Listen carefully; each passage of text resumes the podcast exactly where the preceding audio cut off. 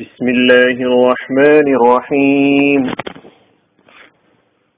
സൂറത്തുൽ ബയ്യന പാരായണ നിയമങ്ങൾ മൂന്ന്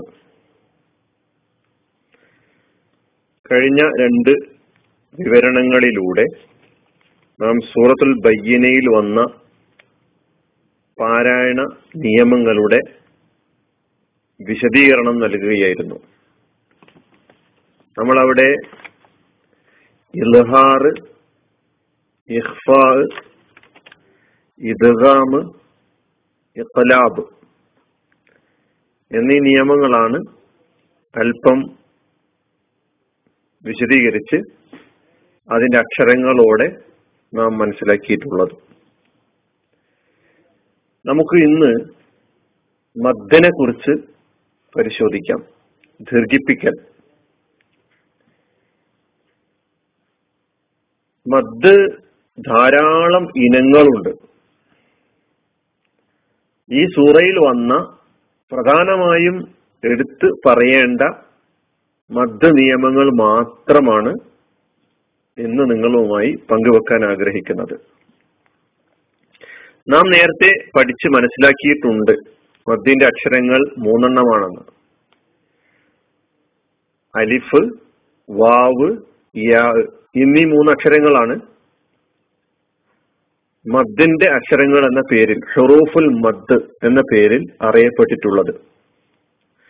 ഹർക്കത്തുകളിൽ ഫതഹിനെ നീട്ടാൻ അലിഫും ബൊമ്മിനെ നീട്ടാൻ വാവും കസ്റിനെ നീട്ടാൻ യാവുമാണ് ഉപയോഗിക്കുന്നത്.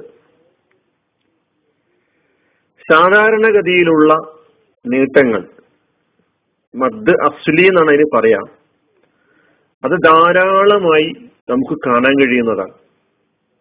അത് പ്രത്യേകം വിശദീകരിക്കണം എന്ന് തോന്നുന്നില്ല.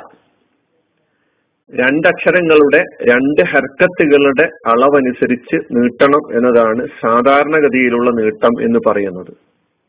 ഈ സൂറയിൽ തന്നെ നമ്മൾ നോക്കുമ്പോൾ അല്ലദീന മദ്ദുണ്ട് അവിടെ.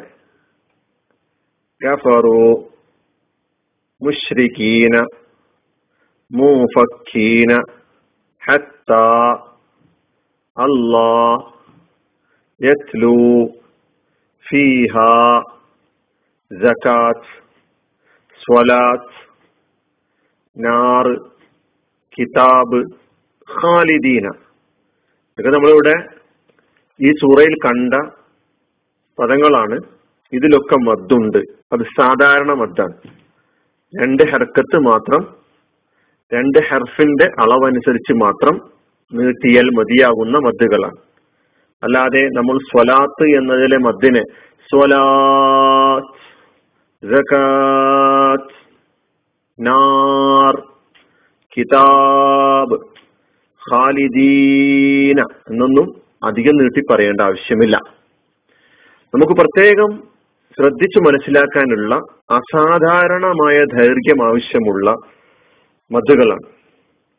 ആ മദ്ദുകൾ പ്രധാനമായും രണ്ട് വിധമാണ്.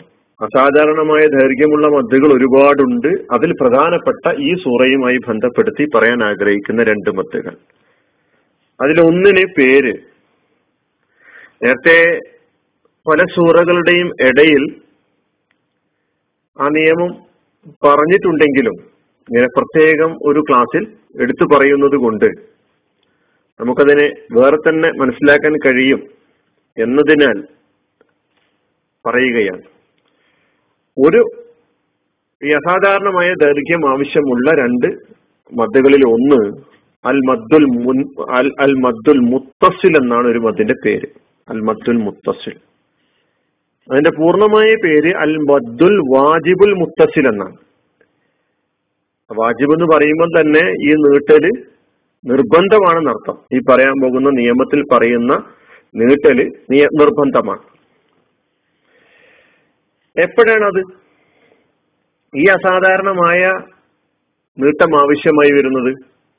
നിർബന്ധമായി നീട്ടേണ്ട ആ മദ് ആവശ്യമായി വരുന്നത് എപ്പോഴാണ്?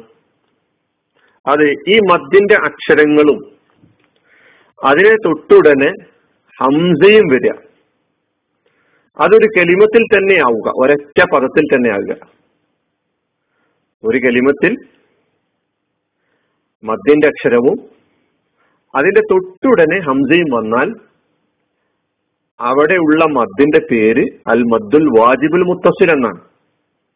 മുത്തസിലായ മദ്ദാണ് നിർബന്ധമായി നീട്ടണം.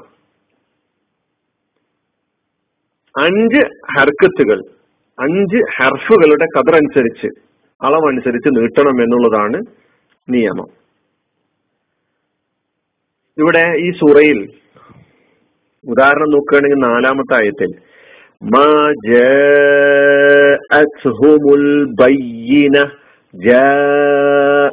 ഇത് ഒരു കലിമത്താണ്.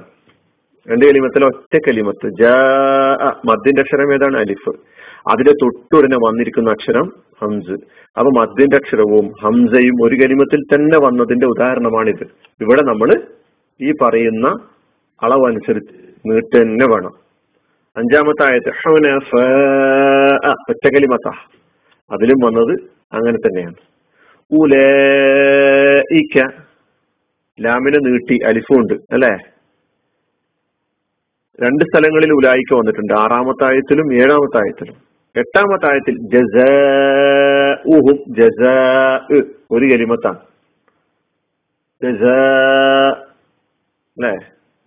അപ്പൊ ഈ പറയുന്ന ആയത്തുകളിലൊക്കെ വന്ന ഈ മദ്ദിന് മദ്ദുൽ മുത്തസിൽ എന്ന് പറയുന്നു. ആ മദ് വാജിബാണ്. നിർബന്ധമാണ്.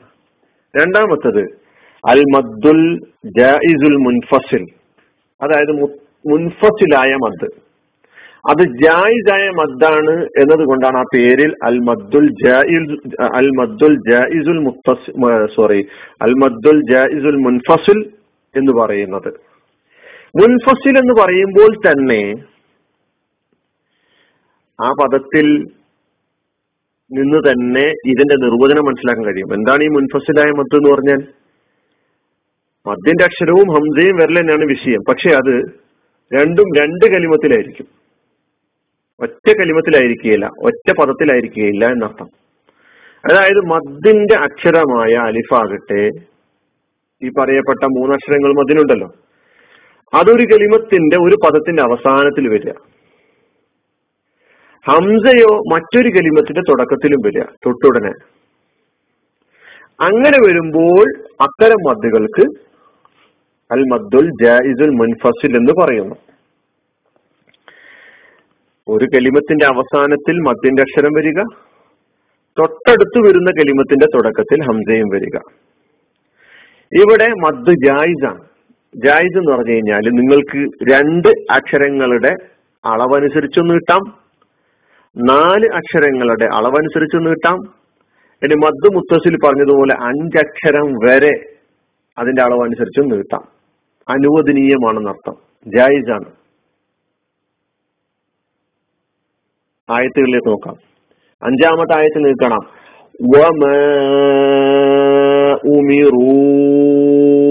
ഇല്ല. അവിടെ രണ്ട് സ്ഥലത്തുണ്ട്. മുൻഫസിലായ മദ്. മാ എന്ന ഒരു കലിമത്ത്. ആ കലിമത്തിൽ അലിഫ് എന്ന മദ്ദിന്റെ അക്ഷരം. ഉമിറു എന്നത് മറ്റൊരു കലിമത്ത്. ഉമിറു എന്ന മറ്റൊരു കലിമത്തിന്റെ ആദ്യത്തിൽ ഹംസ. നിയമം എന്താണ്? മുൻഫസിലായ മദ്ദാണ്. പിന്നെ ഉമിറു എന്ന മദ്ദിന്റെ അക്ഷരമായ വാവ് അതൊരു കലിമത്തിൽ ഇല്ല എന്ന് പറഞ്ഞ മറ്റൊരു കലിമത്ത്. അതിന്റെ തുടക്കത്തിൽ ഹംസ. അപ്പൊ ഇവിടെ നിങ്ങൾക്ക് വേണമെങ്കിൽ രണ്ടർക്കത്ത് സാധാരണ നീട്ടൽ അനുവദനീയമാണ്. വമാ ഉമീർ വമാ ഉമീറു ഇല്ല എന്ന് ഓതിയിട്ട് പോയാലും പക്ഷെ അതിന്റെ ഭംഗി മദ് ഒരല്പം നീട്ടി ഓതി പറയലായിരിക്കും അതിന്റെ സൗന്ദര്യം. വമാ ഉമിറു ഇല്ല ലിയഅ്ബുദുല്ലാഹ് അപ്പോ മദ് മുത്തസിൽ മദ് മുൻഫസിൽ. മദ് മുത്തസിൽ വാജിബാണ് മദ് മുൻഫസിൽ ജായിസാണ്. ഇതാണ് മദ്ദുകളെ കുറിച്ച് പറയാനുള്ളത്. പിന്നെ നമ്മൾ ഈ സൂറയിൽ കൽക്കലത്തിന്റെ അക്ഷരം എന്ന നിലയ്ക്ക് അഞ്ചക്ഷരങ്ങളിൽ ചിലതൊക്കെ വന്നിട്ടുണ്ട്. അലക്കലത്തിന്റെ അക്ഷരങ്ങൾ ഏതാണ്? നമുക്കറിയാം പാഫ് ജീമ് ദാൽ ഈ അഞ്ചക്ഷരങ്ങളാണ് കൽക്കളത്തിന്റെ അക്ഷരങ്ങൾ. അല്പം ഖനത്തിൽ വെളിവാക്കി പൂർണമായും ഉച്ചരിക്കേണ്ട വെളിവാക്കി പൂർണമായും അല്പം ശക്തിയിൽ ഉച്ചരിക്കേണ്ട അക്ഷരങ്ങളാണ് കൽക്കളത്തിന്റെ അക്ഷരങ്ങൾ എന്ന് പറയുന്നത്. ഇവിടെ നോക്കുകയാണെങ്കിൽ ജന്നാത്തി ജീമ് കൽക്കലത്തിന്റെ അക്ഷരമാണ്. ആദ്നിൻ അങ്ങനെയല്ല ഓതേണ്ടത്. ആദ്നിൻ കേട്ടോ? പിന്നെ അവസാനമായി മനസ്സിലാക്കേണ്ട ഒരു കാര്യം കൂടി പറഞ്ഞുകൊണ്ട് അവസാനിപ്പിക്കാം. അതായത് നമ്മൾ പലപ്പോഴും ഖുറാനിൽ ഒരുപാട് സ്ഥലങ്ങളിൽ ശ്രദ്ധ ചെയ്യപ്പെട്ട നൂനുകൾ കാണാം. അതുപോലെ തന്നെ ശ്രദ്ധ ചെയ്യപ്പെട്ട മീമുകളെയും കാണാം. അന്നൂനുൽ മുഷദ്ദത അന്നൂൻ അൽമി അൽമീമുൽ മുഷദ്ദത എന്നാണ് പറയുന്നത്. ശ്രദ്ധ ചെയ്യപ്പെട്ട നൂന് ശ്രദ്ധ ചെയ്യപ്പെട്ട മീം. ഈ നേരത്തെ പറഞ്ഞ ഇദ്ഗാമ് കൊണ്ടോ ഇത് ഇഹ്ഫാവ് കൊണ്ടോ അല്ലെങ്കിൽ അങ്ങനെയുള്ള കാര്യങ്ങൾ കൊണ്ടോ വന്ന ശ്രദ്ധയല്ല കേട്ടോ. ഇവിടെ പറയുന്നത് അല്ലാതെ തന്നെ അതങ്ങനെ തന്നെയാണുള്ളത്. അങ്ങനെ ശബ്ദോടുകൂടി വരുന്ന നൂന് ശബ്ദോടുകൂടി വരുന്ന മീമ് അവയെ ഉന്നത്തോടെ മണിച്ചുകൊണ്ട് പാരായണം ചെയ്യണമെന്നുള്ളതാണ് നിയമം. രണ്ട് ഹർക്കത്തിന്റെ അളവനുസരിച്ചിട്ട് മണിക്കണം എന്നതാണ് നിയമം. ഉദാഹരണത്തിന് ഇന്ന എന്ന് പറയുന്നത് ഇന്ന ഉന്നത്താണ് അടവാണ്ട് മണിക്കണം. ജഹന്നമ അവിടെ അങ്ങനെ തന്നെ. സുക്കൂനുള്ള നൂന് സോറി നൂന് മുഷദ്ദത്താണ് ശബ്ദ ചെയ്യപ്പെട്ട നൂനാണ്. അതുപോലെ മീമിനെ ഉദാഹരണം പറയുന്നത് സുമ്മ സുമ്മ.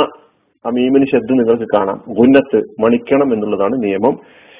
അല്പം നമുക്ക് മടുപ്പുണ്ടാക്കുന്ന ഒരു വിഷയമാണ് തജീവിതെങ്കിലും പക്ഷേ ഖുറാൻ പാരായണവുമായി ബന്ധപ്പെട്ട് വളരെ ശ്രദ്ധിക്കേണ്ട ഒരു മേഖലയായതിനാലാണ് ഇങ്ങനെ പറഞ്ഞിട്ടുള്ളത്.